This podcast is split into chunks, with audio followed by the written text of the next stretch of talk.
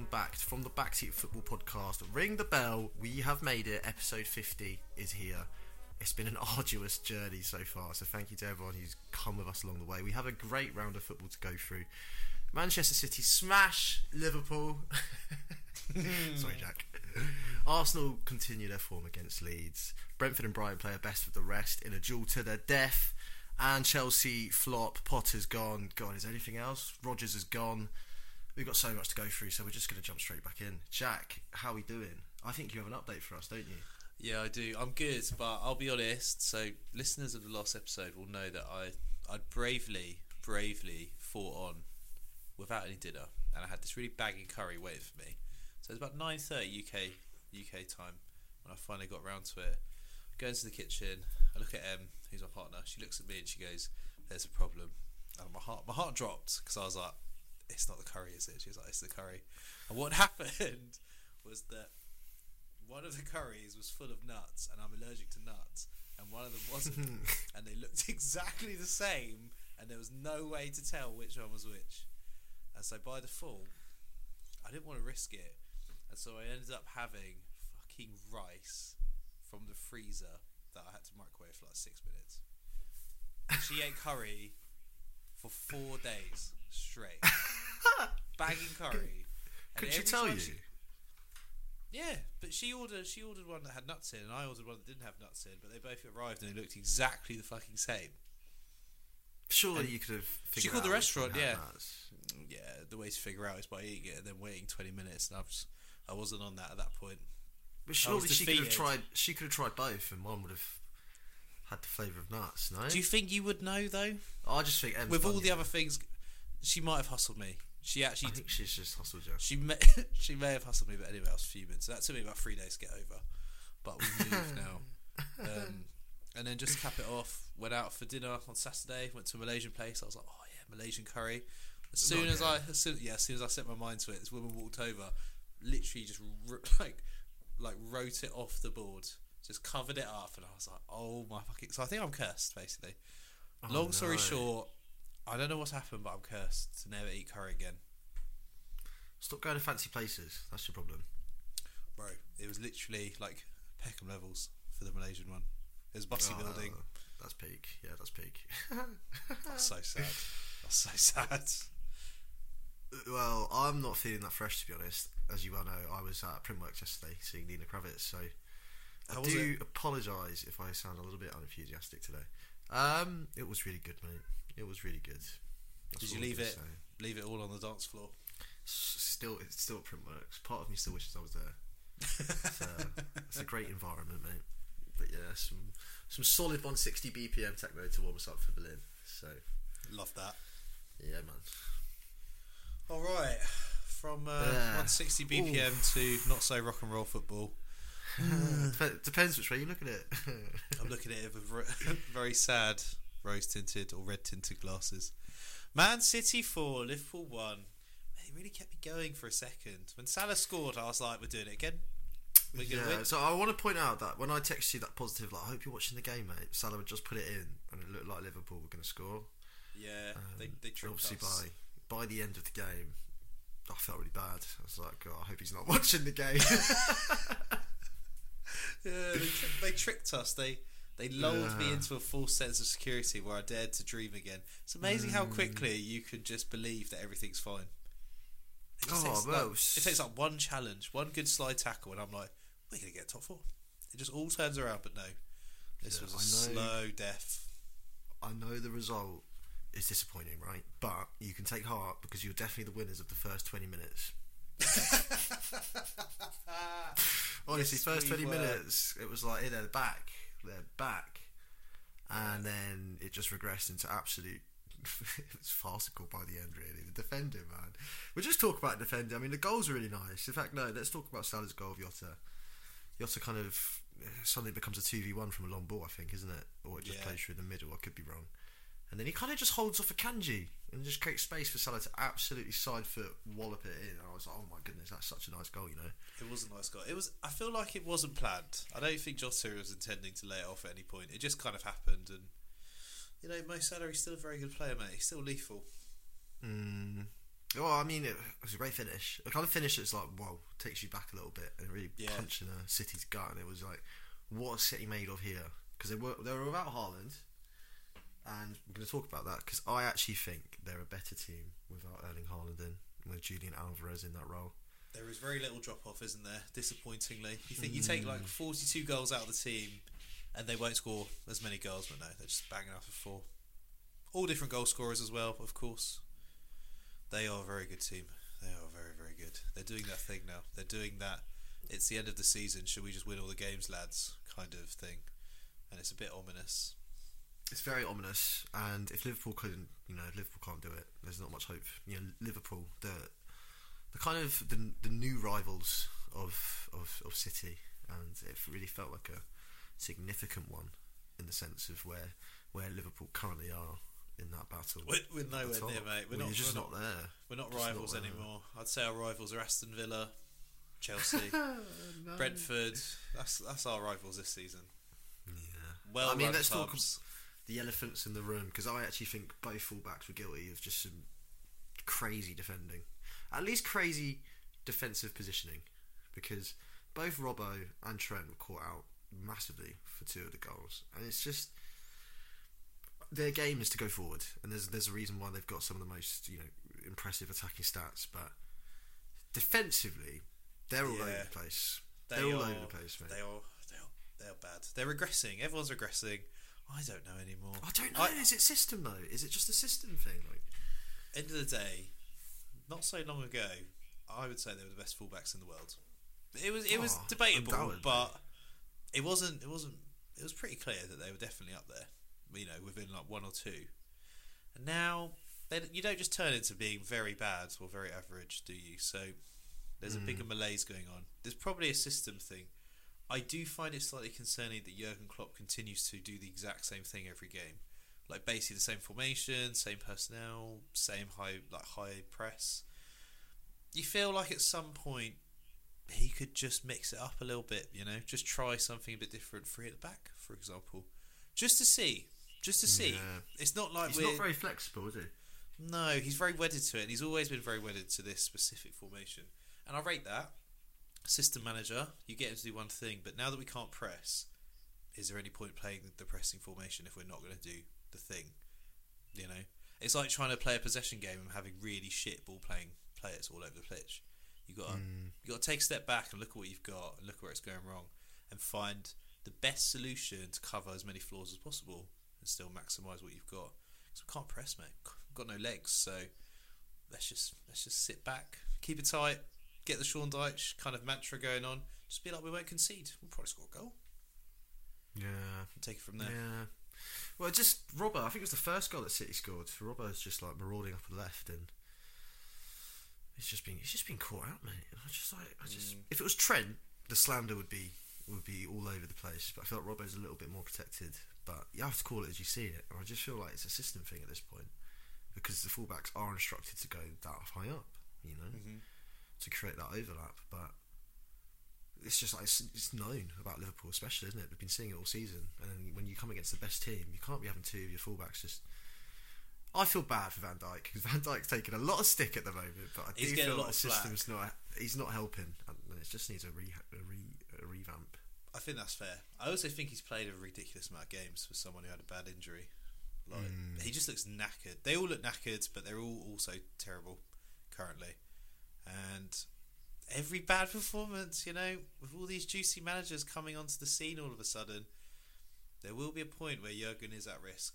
That point may never come. Well, we're surprisingly loyal, aren't we, Liverpool fans? We're surprisingly loyal to Jurgen, and that doesn't change here. But at some point, he's got to fucking try something different, Because you think sometimes just new voices, new ideas, really work wonders, don't they?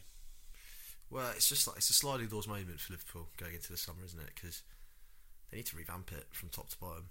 It needs to be it's a big summer, especially with Michael Ward leaving as well. Your head of scouting.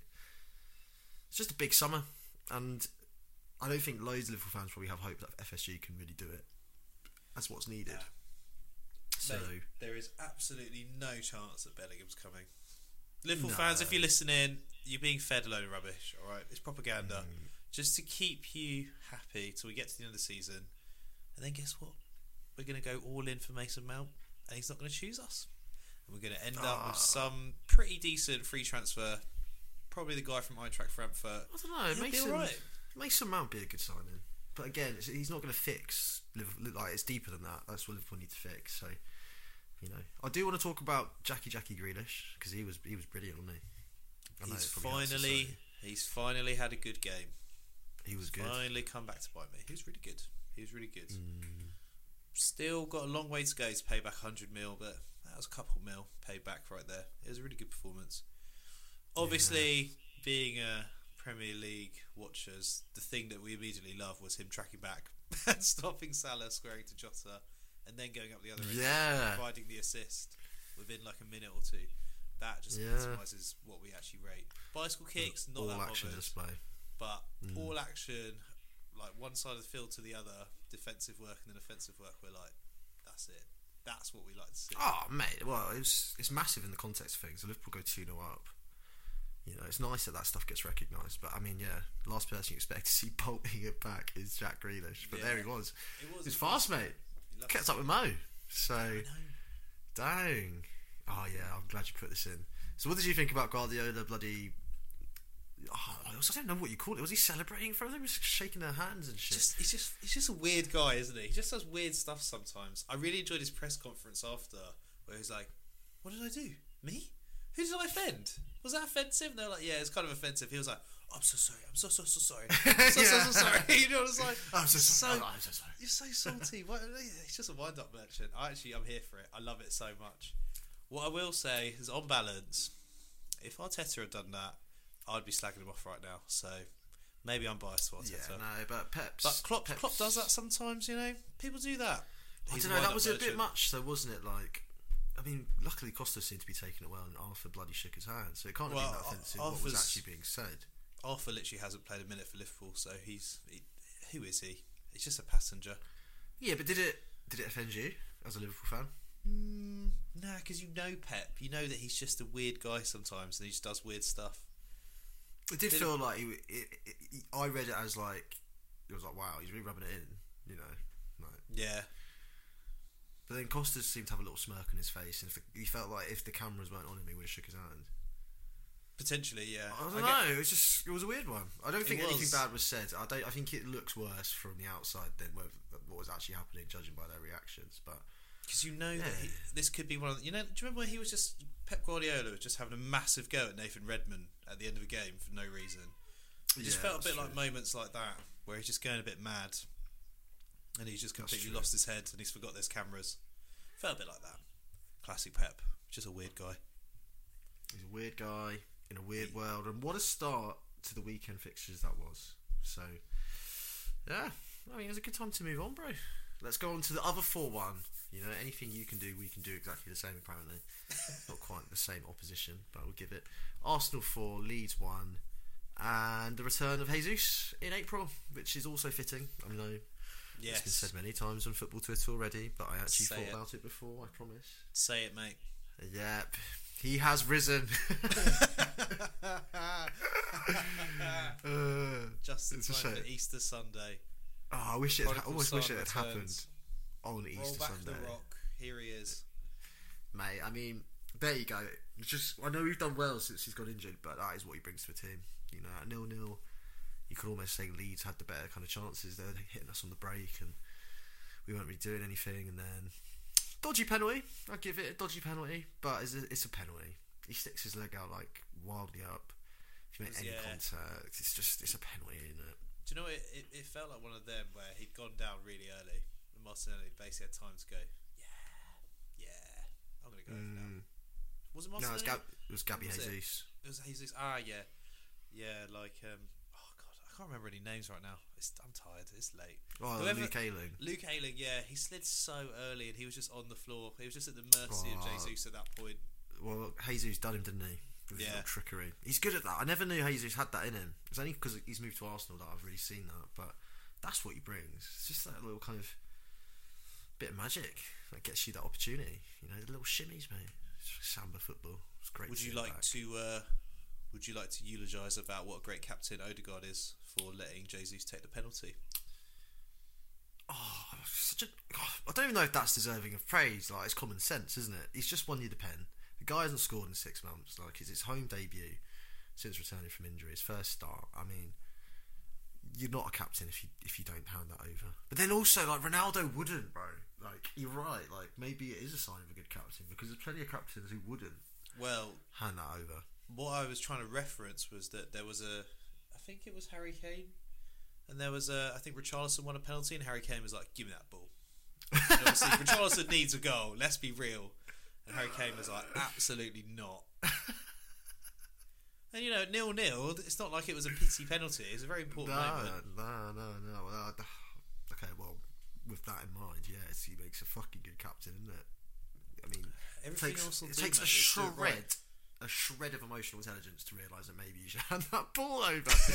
Harry Kane, God, hang your head in shame, son. That is so bad. But it was a nice pen. Must have a wicked goal bonus, mate.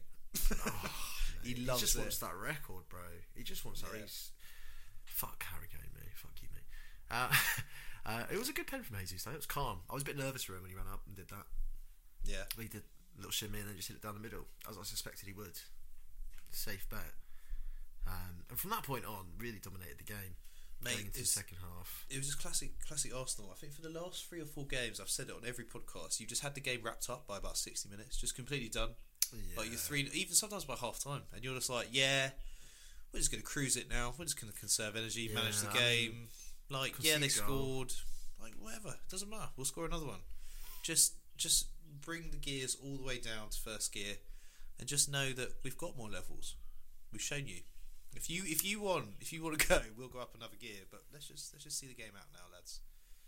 And I think that is part of Arteta's tactic, actually, is to small squads, good management, dial it down. Yeah, you rest on the ball. That's what City always do. They kill you within one half, and then they just ride it out. Last 10 minutes of each half, apparently, is when Arsenal and City turn it back up.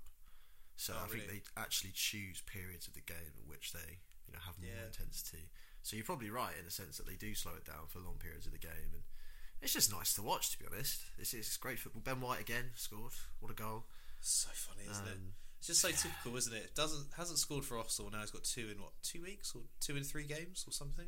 2 and 4, 2 and 3, yeah. He's brilliant. I love Ben White. He's really a good fullback now. He's really good. Mate, right, he's actually really good. There's nothing really else you can say. No.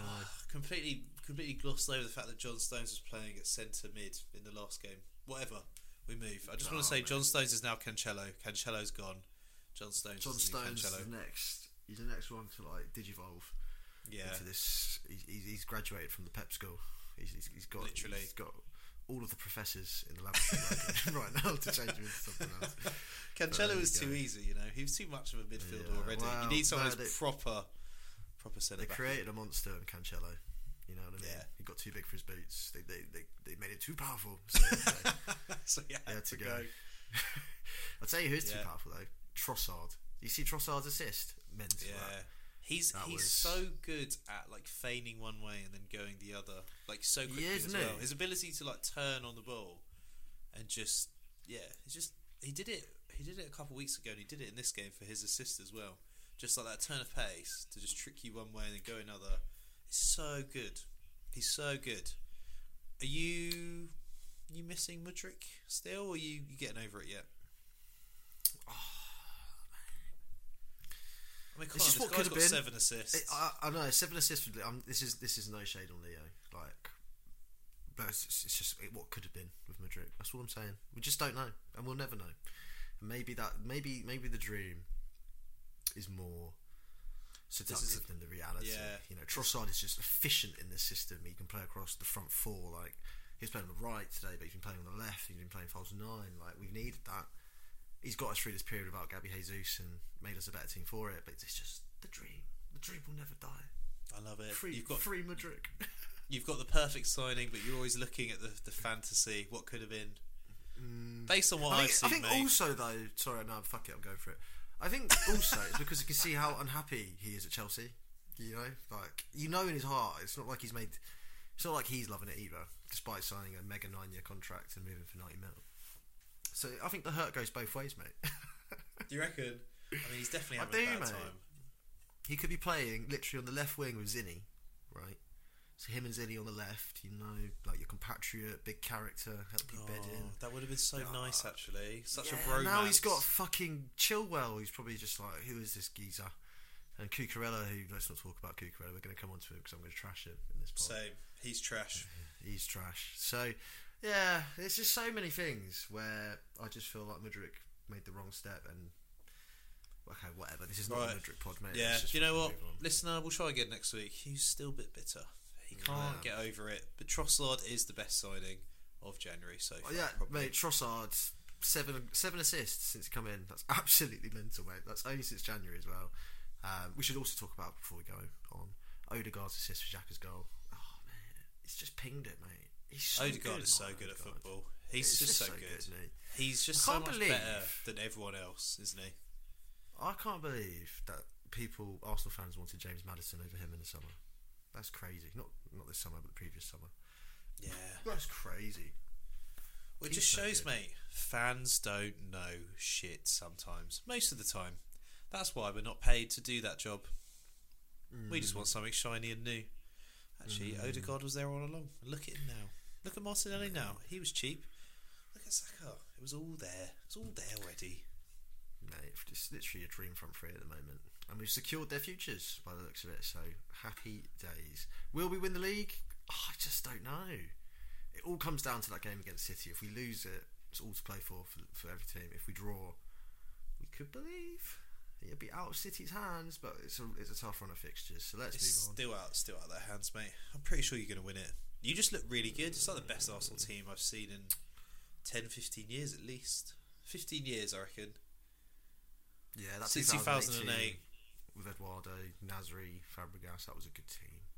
This is just a really good team. You're not showing like any weakness still. You're not showing like it's lucky.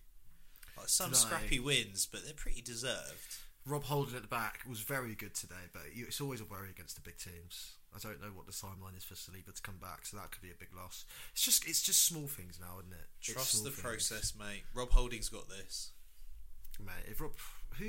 Let's just not talk about it until we're closer. It's still 9 games off. Anyway, game of the week: Brighton 3, Brentford 3. I actually think this is really harsh. Brighton had an XG of like 4.5. I know XG is fucking stupid to go by, but they really outdid Brentford in this game, and Brentford did them. I would say, arguably, the two teams played their own games anyway. Brentford are a counter-attacking team. They play counter-attacking football, direct football, set pieces, and they're very clinical. And Brighton, completely the opposite. They control possession, they like to dominate you, and they like to not score. They like to have a worse or less goals than their XG. So in some ways, they both just play to their strengths, and that's why it's such a good game. It's not like they nullified each other. They're both quite happy with the way it played out. It was just who's two very likeable teams, isn't it? Two teams. Battle of the best run clubs, mate. Yeah, it is. Battle of the best of the rest. The original Tony Bloom versus Tony Bloom acolyte. And that's why it's such good fun. Yeah, it's true. It's true. The Tony Bloom derby. Really well run clubs, and yeah, it was a great game, end to end. So much drama as well.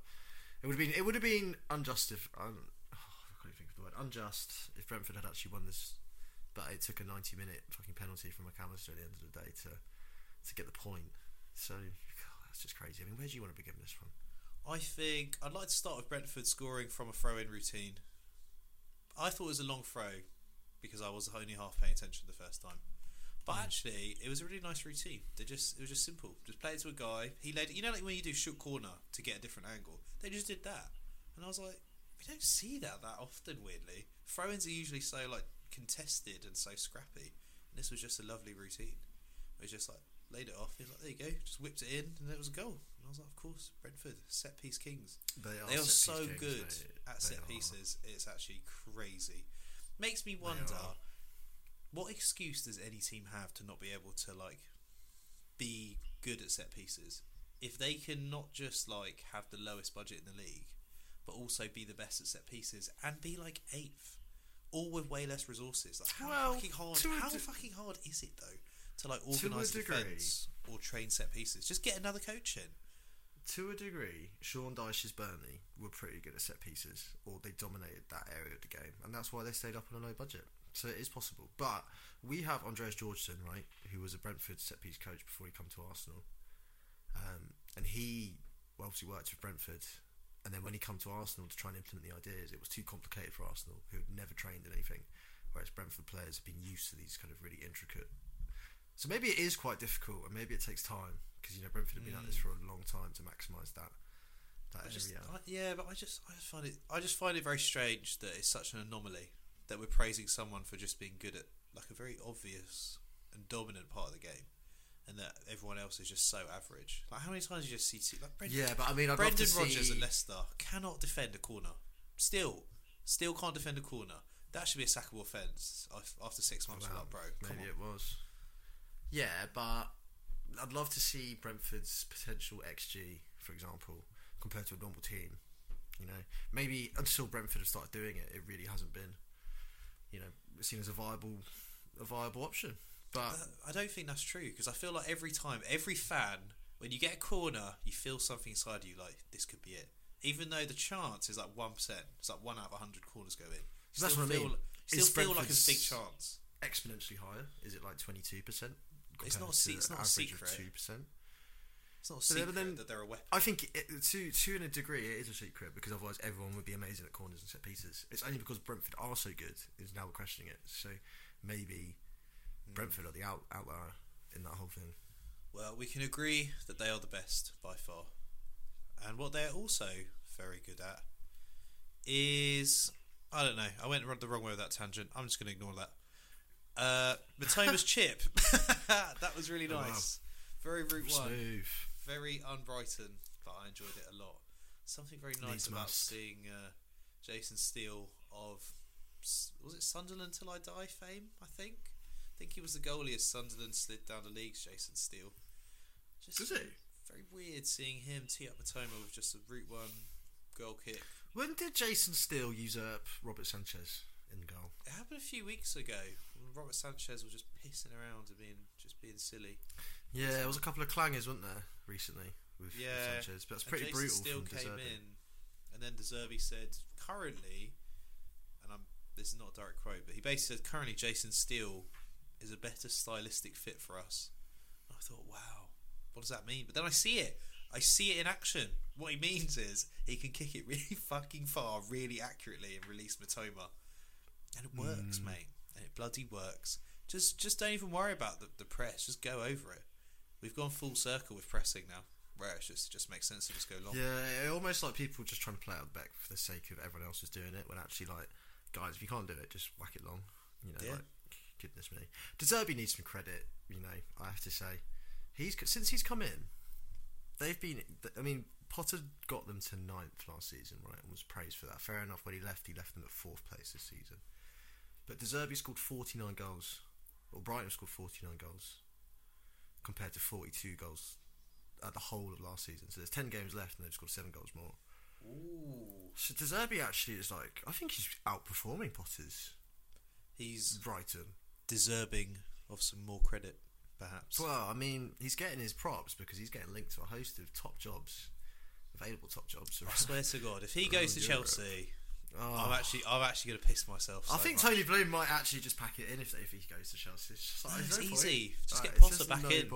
Just get Potter back in and be like, yeah, nice. Is it a downgrade now though? I just don't know. Like, yeah, because I think De Zerbi actually might even be better. And to get his ideas so quickly. Like, there's so many amazing ideas as well. Like, there's a not stupid one. There's obviously a reason, but you'll notice that Brighton centre backs will stop the ball with their studs. Apparently, this is like a De Zerbi thing. So his centre backs apparently need to, or have been trained to, stop the ball at the top of their studs. So the ball perfectly stops before distributing the ball. Okay. Apparently, De Zerbi says it makes the pass through the lines easier, or I don't know, mate. But you know, we're talking about a guy who's got some real ideas, mate. Yeah, he's a maverick, mate. A real mind. I remember we talked about it when he came over, saying how he used to piss people off in Italy, because Italy is probably more. It's a weird way to put it, but more Brexit than England in a lot of ways, in that they're like, this is Italy, we do things in the Italian way, you know, very, very rigid. And he was just fucking with the whole system, you know, and just messing with people. They didn't like it. So he's obviously like, he's not scared to try stuff and be a bit of a renegade. And yeah, he's doing bits. Do you think he'll stay long at Brighton? I think so. He's got a good thing going. I think a couple seasons, then he can probably take his pick of any job, basically, bar maybe like Real Madrid, and probably just Real Madrid actually. I know, but I mean, you know, if he carries on, we're just going to see another Potter scenario where a top club comes in for him. And it won't be just restricted to English clubs like Potter. You know, people like Juventus will come knocking, some big Italian clubs, I imagine, if he continues. So, I don't know. He hasn't got many fans in Italy. I can weirdly see him ending up at Tottenham, and it all working out. He does remind me a bit like Poch as well. Yeah, like a natural successor to Poch. So, watch this space. Watch this space. Watch this space. That was bad. One more, or do you want to leave it there? I think you could do one more actually. I don't know, mate, because this is a big one. This is a big one. Yeah, what can we do? No, can we just do Newcastle United then? Yeah. Sounds good. Newcastle 2, Manchester United 0. Manchester United, not very good away from home. That's my analysis. They not very good at all. Slide. I mean, it has coincided with Casemiro. Slip and slide. Yeah. So, one man team. You know. Who knew? But yeah, they went from outside title contenders. You know, like they weren't ever going to win it, but it wasn't impossible.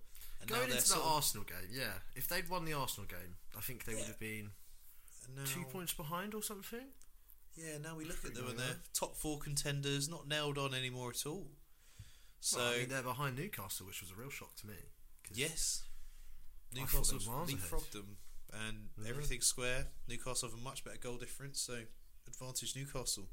And truthfully, Newcastle absolutely battered them in this game. Like, pretty much from start to finish, they just completely outfought them, dominated them. It was actually quite embarrassing at times. This could have been, on another day, 5-0. If it was one of those days like the Liverpool one where everything just went in and Man United just conceded with every shot, this could have honestly been 5-0 to Newcastle. I'm not even exaggerating. I think Newcastle hit the bar like 2 times, a couple scrambles off the line, and they still lost 2-0. Yeah, well, yeah. Without De Gea, it would have been a lot messier, this scoreline. It's the first half. Newcastle were all over them. And yeah. I think Man United player said it was down to Newcastle had more passion than us, which is not what you want to hear. That's really a very disturbing admission, isn't it, from any player to say that, especially when there's so much to fight for. Man United having such a good season, it's just slipping a bit. Yeah, and it's true. I mean, Newcastle were way up for it, and they should have expected that after they beat them in the Carabao Cup final a couple of weeks ago. So true. Screams of naivety on United's part, and they were way off the pace. And yeah, I don't know. I guess without Eriksen and Casemiro in the middle, they're just a bit rubbish again. Yeah. But McTominay had a very good international break, an almost unbelievable international break, where he managed to score 4 goals in 2 games. But he's still not that guy game to game. He's got that in him, as shown apparently. But yeah, game to game, you're not sure about him. You wouldn't want him as your starting centre mid. I think everyone can universally agree on that. Yeah, but then like they had Longstaff. Was it Matty Longstaff? No, Sean Longstaff played for Newcastle. He was absolutely amazing. And I'd say that him and Scott Tominay are the same person to me. If I had to just describe footballers, I'd say they're basically the same. That's my very amateur view on that. But you know what I mean? So, but the difference between them in that match was very big. But I'd say they're both just solid 2.5-star players. A couple of stats before we wrap it up.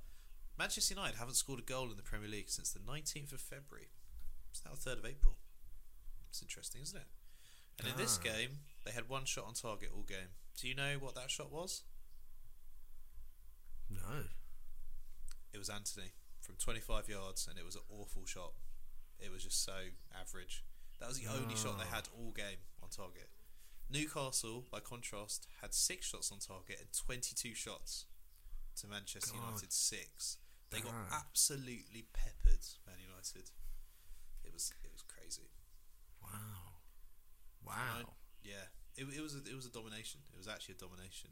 And I feel like St James's Park, that could be where Arsenal's title challenge stumbles, because going there, I agree. They frustrate the hell out of you. They got the time wasting down to a T. The crowd is very very on your back. It's a very nasty place to go. They also smashed us 4-0 last year at the same point of the season. to end our top four hopes, pretty much. Ooh, so there's a bit of a... That was a game where it went out of our hands, and I just see that if we either drop points to Liverpool and or City, then Newcastle will realistically be the game where we can fluff it. They lose control, yeah. Yeah, exactly. Yeah, I feel like playing there must be a really horrible experience, same as like Anfield or like Goodison back when Everton were actually good, where like the crowd are just so on your back, and then like you just stop playing your normal game because you get really frustrated. The time wasting just adds to it, you know, just the play acting, just the theatrics. Like Newcastle know how to wind you up. It's a just bit frustrate of a fortress, you, and it is. It's annoying because they have the kind of quality now to back up the level of, as you say, atmosphere that you deal with at Newcastle. When you have the two things together, it's a very dangerous cocktail. So yeah, I'm not looking forward to Newcastle away, to be honest. Nah, tough place to go again, finally. Tough place. It's very tough place. And yeah, I think just like that, they're in the driving seat for top four, and the Saudi project is back ahead of schedule. Well, they're nailed on top four now, but you know, they're still... You never know, mate. They could just stop scoring goals again. Yeah, I don't know anymore. Who knows? Well, comprehensive, that coverage. Couldn't have gone any better.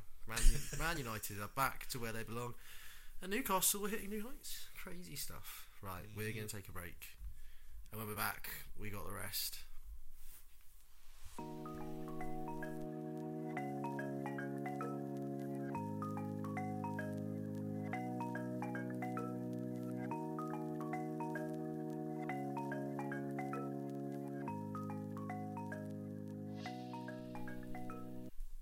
Welcome back to From the Backseat. So we've changed our schedule, and that is solely because we wanted to dedicate a bit more time to Chelsea. What is going on at Chelsea anymore, honestly? Oof. So Graham Potter is gone. He's gone. He lost it 6 months. We have lasted longer than Graham Potter. Damn. We actually did. It wasn't even close. No.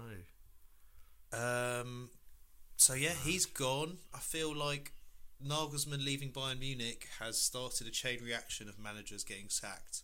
Chelsea have shit themselves and they want Nagelsmann. Potter's gone.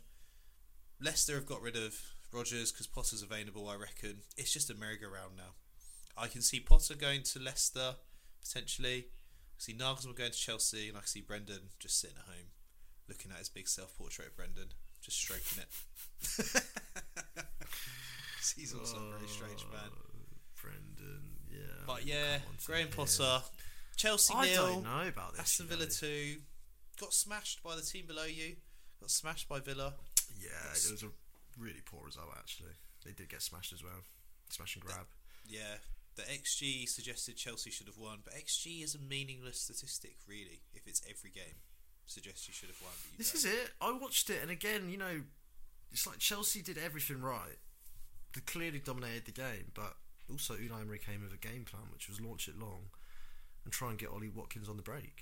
And Chelsea just sloppy. They just give the ball away, or I don't know, like so many chances came to Ollie Watkins on the break just through Chelsea's sloppiness. But we have to just question why, of a back three, you've got Cucurella, Koulibaly and Reece James as three centre-backs, mate. That's illegal. Sense, bro. That's illegal, mate. It's illegal. Like, that's a sackable offence in my opinion. And Reece James is pointless if you're going to play him that far back. Like, why would you do that to him, bro? You're basically your only attacking weapon. It feels like sometimes the only true goal threat really that you can rely on. So why on earth would you do that? Mate, it's just mad. And they were poor. They were so poor. Like Cucurella, poor defensively, poor for the goal. Just awful for the goal. Just headed it straight back to nobody. Yeah. Well, he's just like he's not a centre back, is he? So why are you playing him like that? He's just exploited. He's just very, very average, isn't it? He's just very average. He's just a very average. Everyone looks good in Brighton. This is what I think everyone needs to understand, but they won't learn this lesson. McAllister, he's probably really average. We don't know that because he plays for Brighton and he looks amazing. And he did win a World Cup. He was good for the World Cup. But I'm trying to give like context, you know. Just because they're good in Brighton in that system doesn't mean they're going to be good for you. Caicedo, maybe he's just average, you know. Maybe he's slow as fuck. We don't know.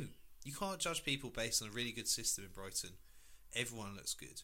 You could put anyone into Brighton and they would look better than if they played for someone else. So we should learn from this, but we won't. But yeah, Cucurella, he's just not that guy. He's not that guy. He's just a really expensive squad player. Well, he's certainly not a centre-back. You know, it's like... he can maybe get away with some of these defensive deficiencies at full-back. Because he doesn't have the attacking output to be a Chelsea full-back or Chelsea wing-back. And he doesn't have the defensive stability. What is he? What's the point of him? He's just alright. No, we've slandered him a lot, though, on this pod, but... he's probably one of the only people that hasn't proven us wrong throughout the whole season, and he's just been pretty poor. Mudryk again was poor. He missed that 1-on-1. No, God knows what he was thinking there. Maybe he wanted Potter fired. It screamed of that. That's literally the strangest. I just don't get it personally. Oh, he's done. It was like, I just want to get it on target, wasn't it? It was like, I don't think I'm going to score. I just don't want to embarrass myself. I was like, here we go. He's going to do it. He's shot so early. Straight down the middle. It's just, I don't know. He's entering major flop territory right now. No, still early days. He's still got 8 years on his contract, but 88 mil. What, one assist that was very fortunate more than anything. Yeah. There's nothing so far to suggest that he's going to be a good signing. I mean, Chelsea just didn't look like they just didn't look like they thought they could get back into the game. They looked defeated after the second goal. Simple as that. And it was still like 60 minutes on the clock. Yep. You know, I think I want to go in on Chelsea more, but let's at least talk about Villa a little bit first. Yeah, they were good. They were good. Ollie Watkins, the first Aston Villa player ever to score in 5 consecutive away games. And it was a really nice chip. Yeah. So that's really good.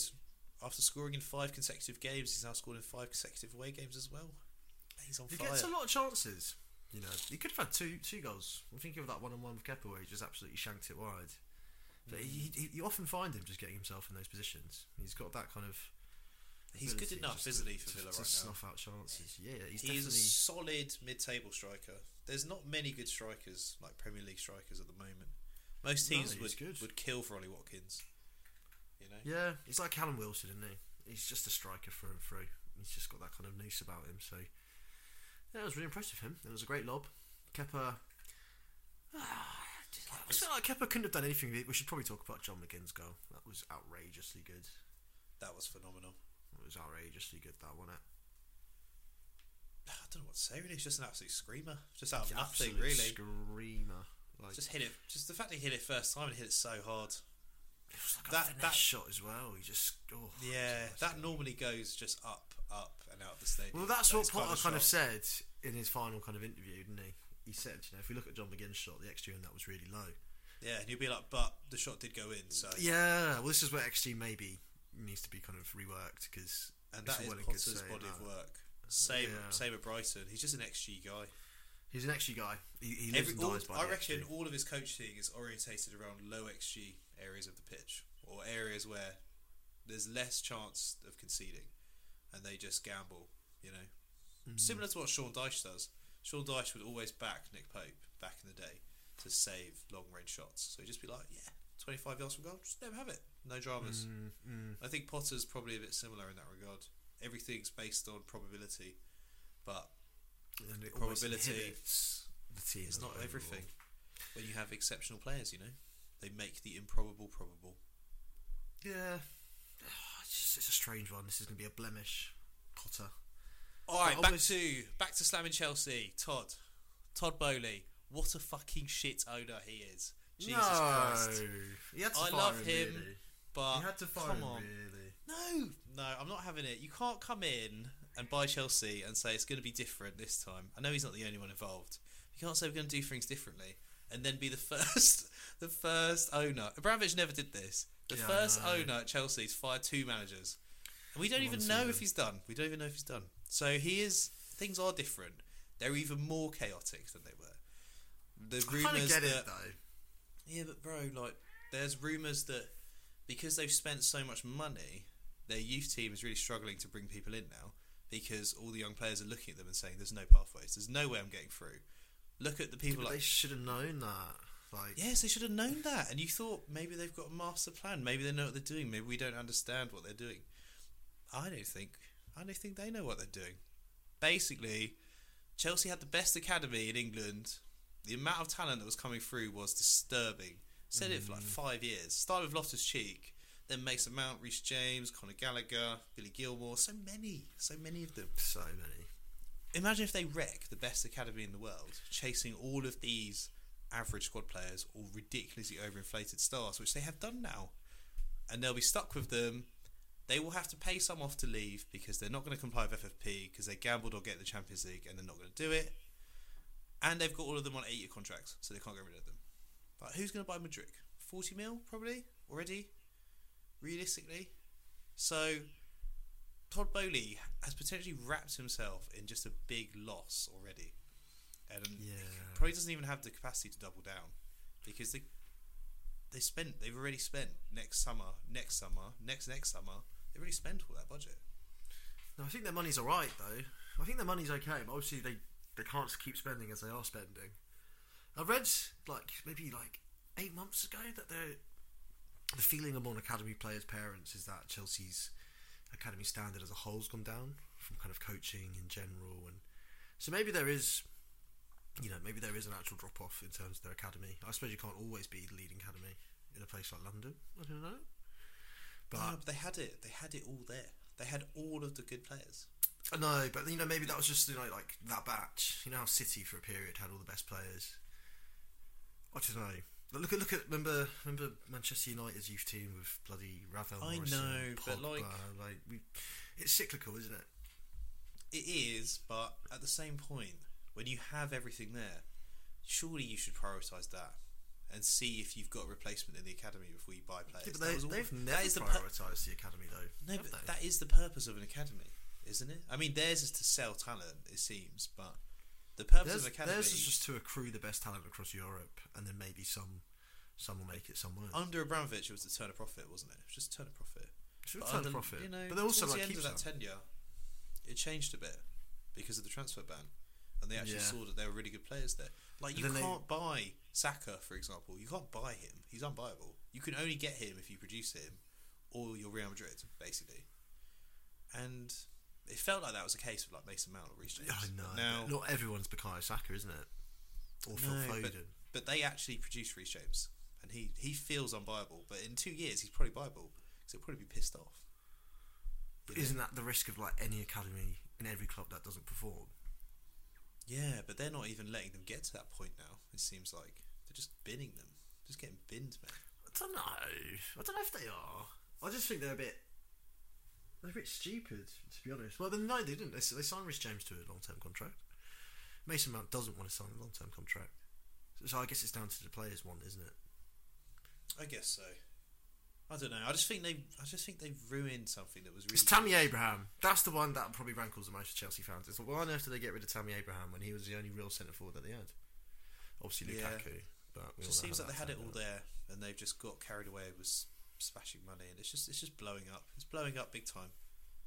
So I wouldn't say they fumbled about. I think it's harsh to blame Todd for that, to be honest. But mate, we've gone on a massive tangent. Yeah, okay. Let's move on. Todd, you've blown it. That's my assessment of you. You've absolutely fucked it. You silly guy.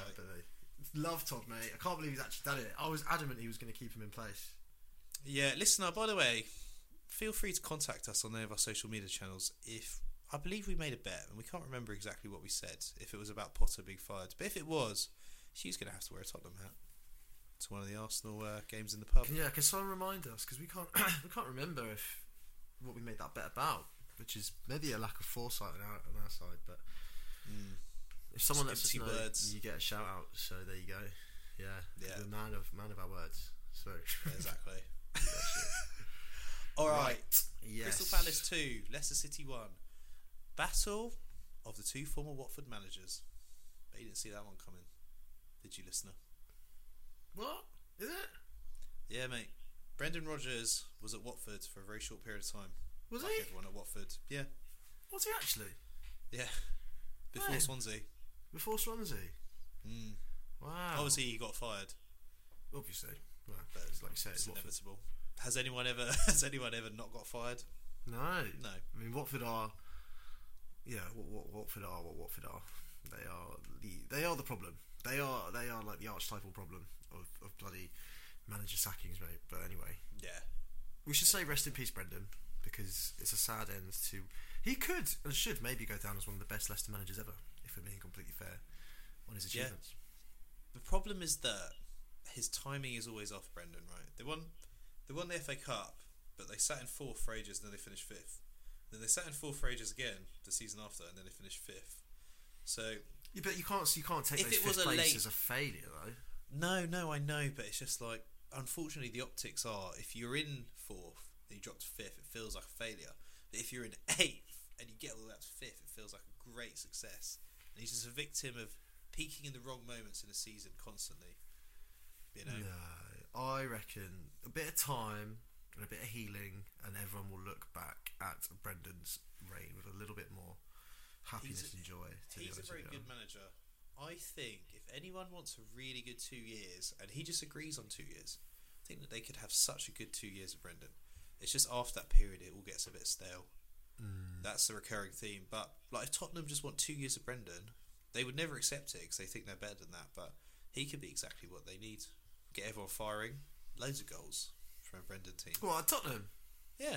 Do you think he... That's what's interesting is, like, from this job, has he got more credit in the bank? Is Tottenham a feasible job now? Or, put it this way, if he's not Brendan Rodgers, and you think, right, here's a guy who's got a couple of titles in Scotland, he managed Liverpool, I think they won a pretty trophy with Liverpool, he won the FA Cup with Leicester, he's still quite young, plays attacking football, you'd be like, yeah, there's won more trophies than Tottenham over that period, why not? But because it's Brendan, you're like, nah. He's his own worst enemy because of who he is, unfortunately. He's almost a victim of his own reputation at this point. Yeah, exactly. Because Nuno Espirito Santo managed Tottenham, and he has won fucking nothing. That is just one of the most random appointments ever, though. Panicappointment.com. You know, that was just... Of course. Levy poopering it. But Brendan is one of the most decorated British managers in the modern game. He should be, rightly so. He's probably one of the most successful British managers because there really isn't many.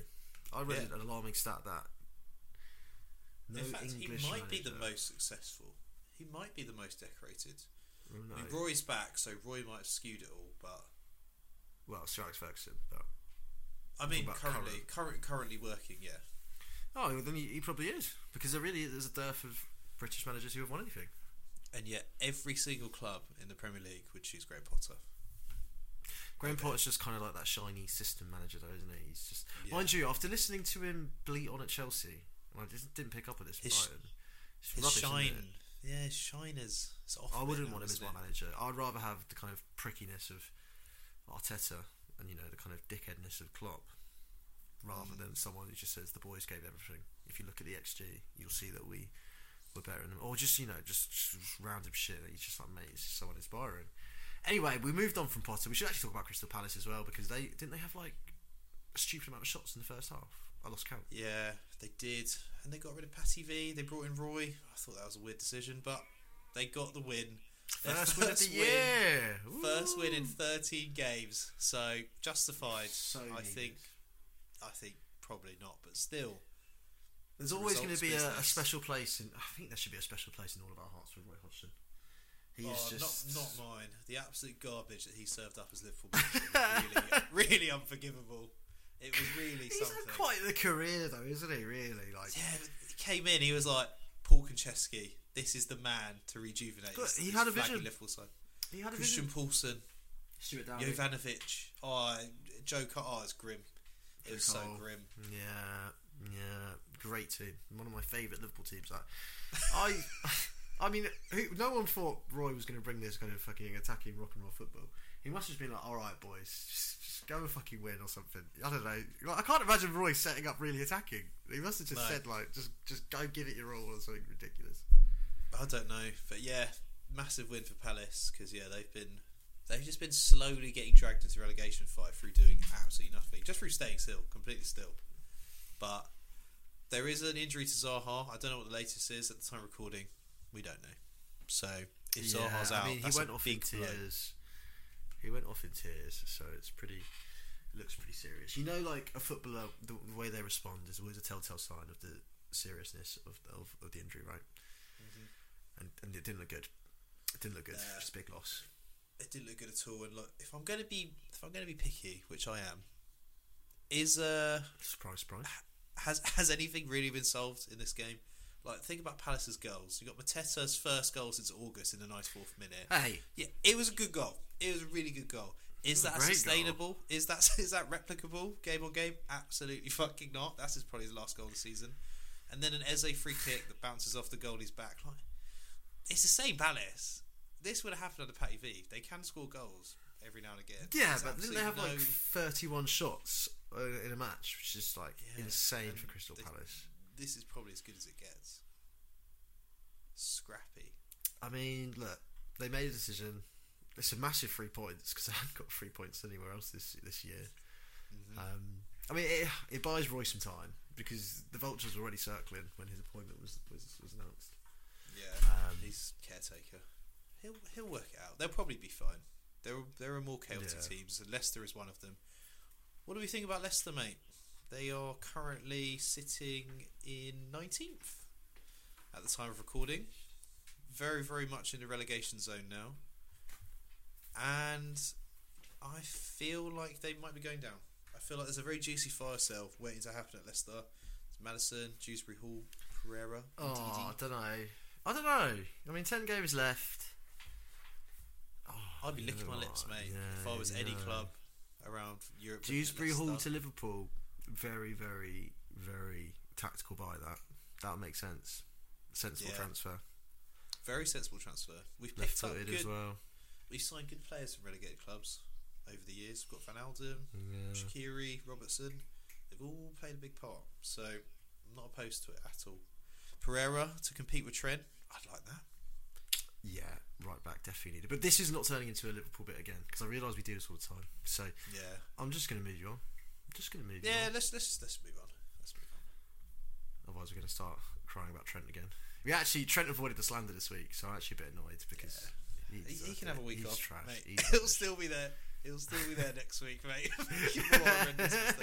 That is Chelsea tomorrow, so let's see. Oh, massive game that. Game that. Yeah, shit club Derby. AFC Bournemouth 2, Fulham 1. Major. This was Tavernia's game. Major dub. Tavernia's a good player. I don't know why he doesn't play more. Why was he coming off the bench? Makes no sense. I think he was coming back from injury. Okay. Well, that makes sense because he really changed the game for them. But obviously they're 1-0 down and he's come on and got a great goal. So it was a really good goal. Very, very similar to Saka's goal for England, actually. Just an absolutely almost felt like Tavernia's. I don't know if because of the angle in which they showed the shot makes it seem different. It just seemed... It's a good goal. Yeah, it was a great angle. It was a really good goal. Just like hard left foot curling outside the box. It was just the perfect goal, really, for anyone left-footed. It was really good. Like, Anthony's done a few this season like that. Actually, it's probably the closest comparison, isn't it? Mm, yeah, that's fair. That's probably the most positive thing you've ever said about Anthony. Actually, he's capable of a left foot worldie, mate. Cut it on the left. Marcus Tavernier. It's quite a compliment. I wouldn't disrespect Burnley like that.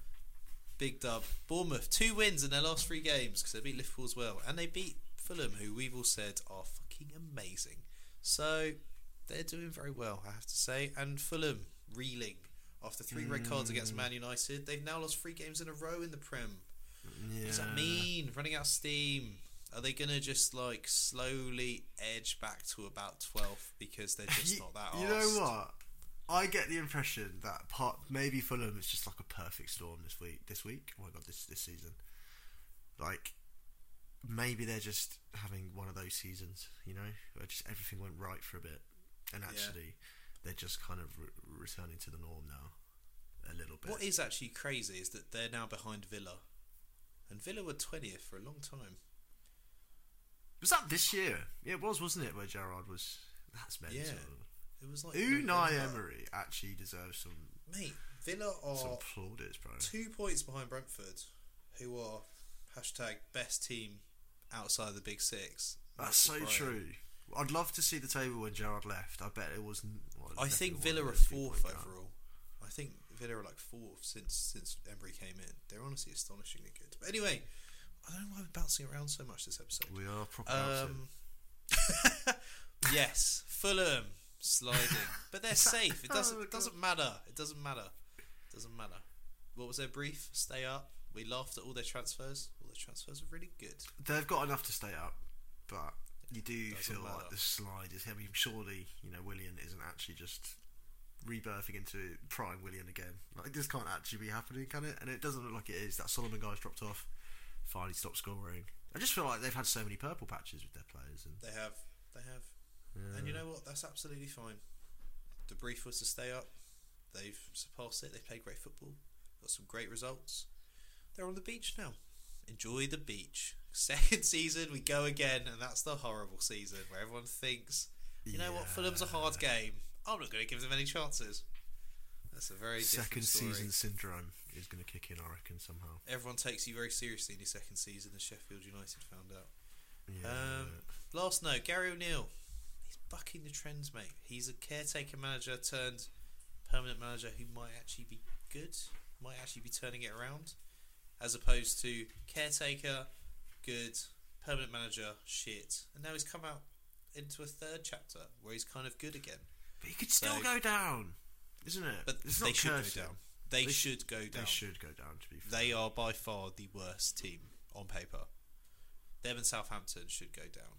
So anything above, really definitely going down. He's done a really good job. It's his first job as a manager. They absolutely battered Fulham in this game. Like, they play really well. They're very together. They work really hard. He's like the right guy for right now for them. He won't always be the right guy, but yeah, they got lucky there. They found a good one. It'd be massive for Bournemouth if they stay up, especially if those new owners. If they could kick on, couldn't they? They could actually kick on. They could kick on. Real worry for the rest of the teams down there. Anyway, let's move on. Nottingham Forest won. Another 6-pointer. Wolverhampton Wanderers won. Yeah, thank you for the interruption mid. Yeah, sorry. I just reading out the score, dude. This is a boring game. No one's listening anymore. 1-1 between two boring teams. Boring games. Wolves are boring. Nottingham Forest aren't boring, to be fair. Brennan Johnson. I want to talk about him. He's actually very good at football. Considering he hadn't really scored a goal. I don't think he'd scored a goal before the World Cup. He's now got 8 goals in the Premier League this season, which, for context, for balance, is one more than Mitoma, who everyone has said is the best winger in the league. So all I'm saying is he's underrated, I think. 8 goals in a debut Premier League season for a struggling team from the wing. Wales fans have long heralded Brennan Johnson, and I've been listening, and I've been impressed because he's still so young. And as you say, it's a good return for a team that was put together by an AI, by the looks of things. If you look back at it, so he's been a real shining light for them, and I think largely their main attacking impetus really comes from him. Are they safe? No one knows in this crazy world that we call the Premier League. So it's too soon. But if they do stuff, it'll be large in part to him. They're definitely not safe. They're literally 2 points away from being 19th. They are not safe at all. No, I just checked. They are not safe at all. But then no one is safe. No one is safe. But yeah, I think one thing happened in this game. 1-1 was fair. A red card for both of the assistant managers in this game. I feel like that's probably the first time that's ever happened, where it's just those two. I don't know what happened. Was that in game? I don't remember that. Yeah, just in game. Yeah, they both just got red cards. They'd obviously been having a little heated discussion on the touchline, but cameras didn't catch it. They've both got a red, though. They both got red. Very, very quite strange. Serious then. If they've both got a red, they must have just had a little bit of a. It must be more than just words. Maybe there was a bit of some physical altercation. I don't know. Could be. Don't know. That's what I mean. Very weird. It's been a year of scraps on the technical dugout area, isn't it? Remember, it all started with Conte and Tuchel. Do you remember at the bridge where their handshake? That was this season. I know. Seems like feels a different era. Feels like really years. Feels like 2013. That was literally less than a year ago. Like far less than a year ago. So So that was the real kickoff. And then remember Arsenal, Aston Villa? The scouts have like a fight or something ridiculous. Oh, yeah. Or like data analysts. Like, what the fuck is going on? I do love it though. Maybe like coaches are like more in the fight now than ever. Like, you know, like maybe like the physios and the bus drivers are scrapping, and you know, everyone's just having a scrap across the whole weekend. Well, you saying there's like a firm of like, yeah, but you know, like actual official firms now. None of this like meet up in an alley, you know, like the bus drivers will text each other, all right, mate. It's just literally in the dugout. Yeah, dinner ladies got their spatulas and just whacking each other. So to be fair, these two teams do have a bit of history dating back to the Championship, because okay, I think Wolves, I think it was Forest posted like a tweet ahead of the game of Wolves.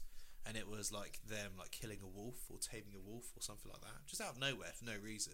Brutal. And Wolves won, so Wolves posted back a video of them chopping down a tree. And then escalated from there, really. All the keyboard warriors came out. So I love how chopping down a tree is akin to beheading a wolf. Well, you know, chopping down the forest, yeah. I know, but it's a bit. That's fine, isn't it? I can't imagine. Forest fans, you need to stop being so sensitive if that's really getting to you, mate. Down a tree. It was pretty funny. The other main talking point in this game, Daniel Pedence. Wolves had one shot on target. Daniel Pedence scored it. Very good. Very Wolves. Very, very, very interesting. Good. But very then nice. He just spat on Brendan Johnson's face. But apparently he didn't, says Brendan Johnson. Although Brendan Johnson said it in a way that the referee, it looked like he did, but the referee said he didn't, so he didn't. I was like, okay. So what you're saying is he did, but you don't want to get in trouble. Oh, I actually didn't see this incident, so you have to forgive me. I mean, put it this way, he did the whole action of spitting in his face, and Brendan Johnson looked absolutely mortified. Well, after scoring? Nah, it was probably a couple minutes after, where temperatures were a bit heated, because you know it was a late equaliser. I mean, spitting is one of the worst things you can do. I know from personal experience, so I would think that would be a red card, but I'm surprised. If it was intentional, VAR would have picked up on it.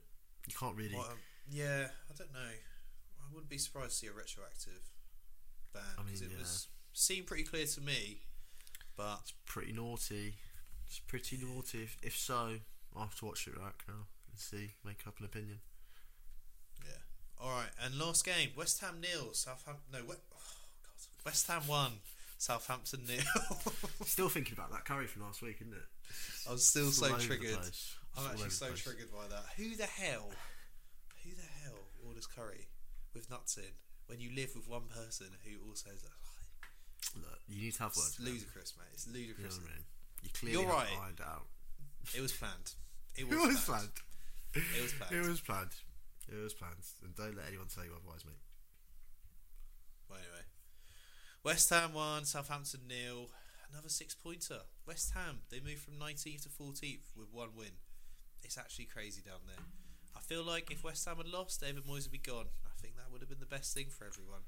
David Moyes, are you going to last? I'm not having it. I'm not buying it. David Moyes should go. Look at all the shiny managers. Imagine Brendan with Paqueta, with Bowen. Like Brendan would suit West Ham. He would get some fucking shit going. He's a very positive manager. I could see Brendan at West Ham. Yeah. But I feel like he would enjoy that job. Graham Potter at West Ham. Why not? I mean, that's just due to the events of like last week. There are so many vacancies now. So many potential. Shiny, progressive, positive managers.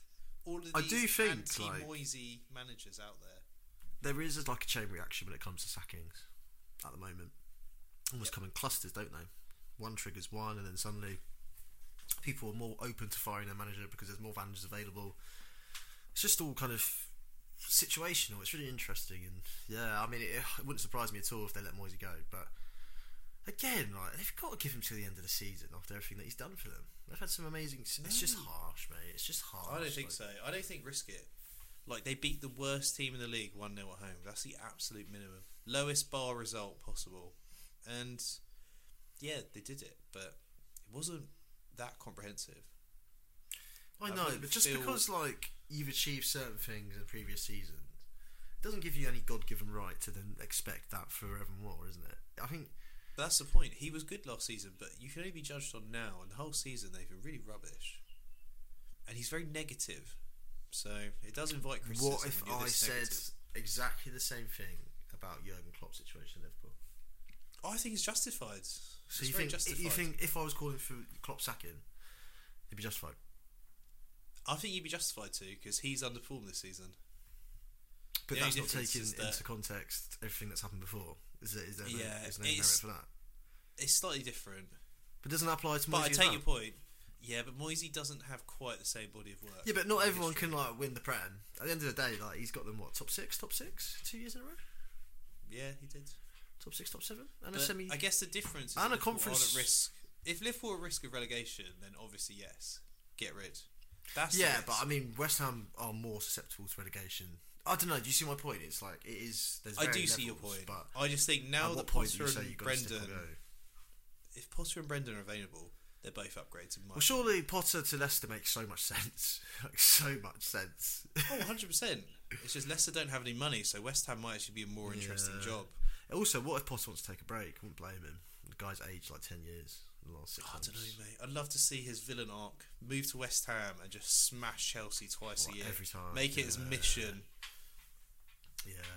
Oh, man, it's been a crazy seismic weekend in football. Yeah. You can tell we're scrambled this night. It's been bouncing around, mate. 12 manager sackings this year. 12? That's actually crazy. So what, 60%? More 60% of... That's what I mean. You go into a season knowing the previous season, and there are probably more sackings between now and the end of the season, that at least 60% on average are going to get fired or lose their jobs. How can you really plan for long-termism with knowing that? And it's so that's normal, isn't it? Crazy. It's not like any of us are saying any of it's unjust. Maybe the only one that people have been like, that's not fair, is Patty V. The rest of it's just quiet, isn't it? And even Patty V wasn't a surprise, just had a bad run of fixtures, but yeah. Yeah, but I mean, who would want to be a manager in this day and age? That's what I'm asking. I don't know, mate. Imagine that. Yeah, I know. Brendan, Graham Potter, 25 mil, 6 months work. I could probably get on board with that. I think I read that he negotiated his release clause, not release clause, but his compensation. I don't think they're going to pay him the full whatever he was on. Because he's just such a nice guy, isn't he? Well, I was negotiating it down because he was on 12 mil a year, so I only gave him 2 years pay. Yeah, so it'll probably be 2 years pay, but still that's just ridiculous, isn't it? Because they paid 40 mil to get him or something ridiculous. Yeah, I think they invested very close to 80 mil to get him in total, just him for 6 months. Yeah, that's insane. I think it's a very good topic to end on. Chelsea fans, what do you think about this? What's going on? How do you feel? Who do you want? What do you want at this point? You just had enough. Yeah. Do you just want Todd to go? Are you enjoying the ride? It's a wild ride. I mean, we said a couple of weeks ago this is far from the end of the story of Boehly, and no, it's just another chaotic chapter, isn't it? The Potter era is done. 6 months. Nagelsmann seems likely, isn't it? It's probably Nagelsmann. I feel I can see Nagelsmann going one of two ways, though. I can see him being full AVB, where he's fashionable, but then it's you realise quite quickly that... It's just a bit of a poison chalice, isn't it? There's so much pressure. You've got so many players there. How are you going to get a system that fits everyone in that squad? And now they've got 34 first-team players registered. They don't even have some of them registered. So, first thing, it's too big to be managed, that dressing room. Mm. There's no point bringing anyone in until the summer we can chop at least 10 of them. I mean, to my knowledge as well, and this is a bit of a random one, I don't know, this is kind of a young thing, but I haven't seen a single Chelsea player post about Potter leaving. They usually do their bullshit, thanks for this and that and whatever. Mm. Not a single one. So I think they are a notoriously hard dressing room, Chelsea. They like a very strong, firm, stereotypical proper football. They need a geezer, don't they? They need a Mourinho type. They need Pete Mourinho. They need a Pete Mourinho manager, that kind of narcissistic arrogance, which I think who else unites the West London rabble. I don't even know. I don't think Zidane's that kind of guy because he's available. I think Nagelsmann's that kind of guy. I just don't think it's that unappealing of a job at the moment.